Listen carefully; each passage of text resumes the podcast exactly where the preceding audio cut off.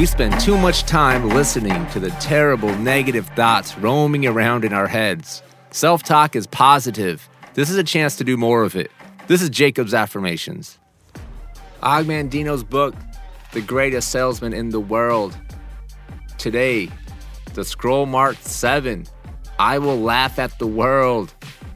I'm going to read that twice. Repeat it with me the second time. I'll read a short passage and we will repeat that process. I will laugh at the world. I will laugh at the world. And with my laughter, all things will be reduced to their proper size. I will laugh at my failures and they will vanish in the clouds of new dreams. I will laugh at my successes and they will shrink to their true value. I will laugh at evil and it will die untasted.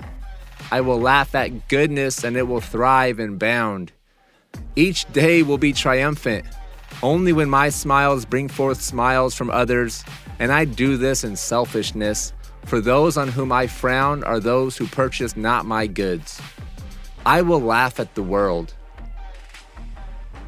I will laugh at the world.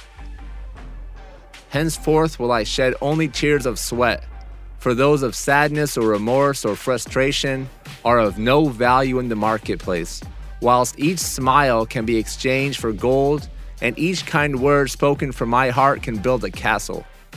Never will I allow myself to become so important, so wise, so dignified, so powerful that I forget how to laugh at myself and my world. In this matter, I will always remain as a child, for only as a child am I given the ability to look up to others.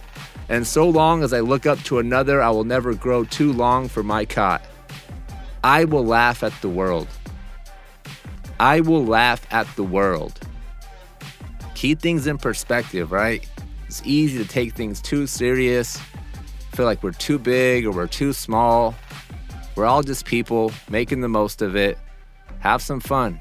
Enjoy yourself. See you guys tomorrow.